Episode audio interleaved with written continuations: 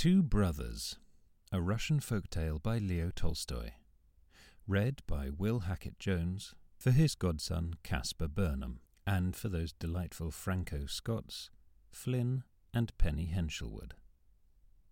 Two brothers set out on a journey together. At noon they lay down in a forest to rest. When they woke up, they saw a stone lying next to them.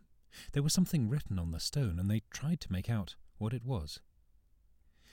"Whoever finds this stone," they read, "let him go straight into the forest at sunrise.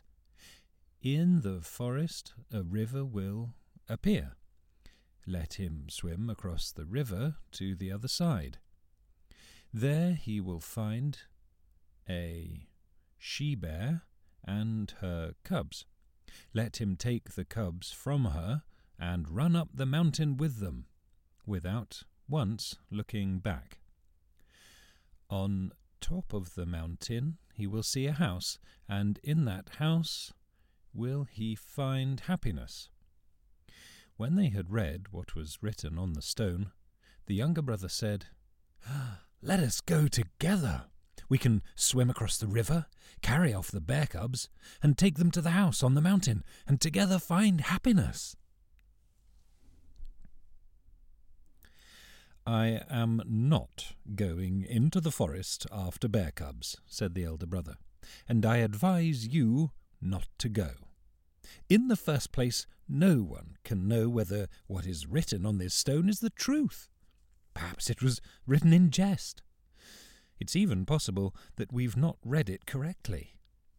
In the second place, even if what is written here is the truth, suppose we go into the forest and night comes and we cannot find the river. We should be lost. And if we do find the river, how are we going to swim across it? It may be broad and swift. In the third place, even if we swim across the river, do you think it's an easy thing to take her cubs away from a she-bear? She'll seize us, and instead of finding happiness, we shall perish, and all for nothing. In the fourth place, even if we succeeded in carrying off the bear cubs, we couldn't run up a mountain without stopping to rest. And most important of all, the stone does not tell us what kind of happiness we should find in that house.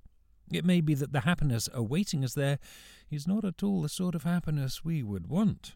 "In my opinion," said the younger brother, "you are wrong. What's written on the stone could not have been put there without reason.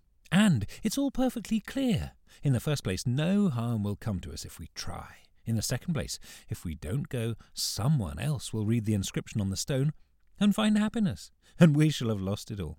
In the third place, if you don't make an effort and try hard, nothing in the world will succeed. In the fourth place, I shouldn't want it thought that I was afraid of anything." The elder brother answered him by saying, "The proverb says, 'In seeking great happiness, small pleasures may be lost,' and also, 'A bird in the hand is worth two in the bush.'" The younger brother replied, "I have heard, 'He who is afraid of the leaves must not go into the forest,' and also, 'Beneath a stone no water flows.'" Then the younger brother set off, and the elder remained behind. No sooner had the younger brother gone into the forest than he found the river, swam across it, and there on the other side was the she-bear, fast asleep. He took her cubs and ran up the mountain without looking back. When he reached the top of the mountain, the people came out to meet him with a carriage to take him into the city, where they made him their king. He ruled for 5 years. In the 6th year, another king, who was stronger than he, waged war against him. The city was conquered, and he was driven out. Again the younger brother became a wanderer, and he arrived one day at the house of the elder brother. The elder brother was living in a village, and had grown neither rich nor poor. The two brothers rejoiced at seeing each other, and at once began telling of all that had happened to them. "You see," said the elder brother, "I was right. Here I have lived quietly and well, while you, though you may have been a king, have seen a great deal of trouble. I do not regret having gone into the forest and up the mountain," replied the younger brother. "I may have nothing now, but I shall always have something to remember, while you have no memories at all."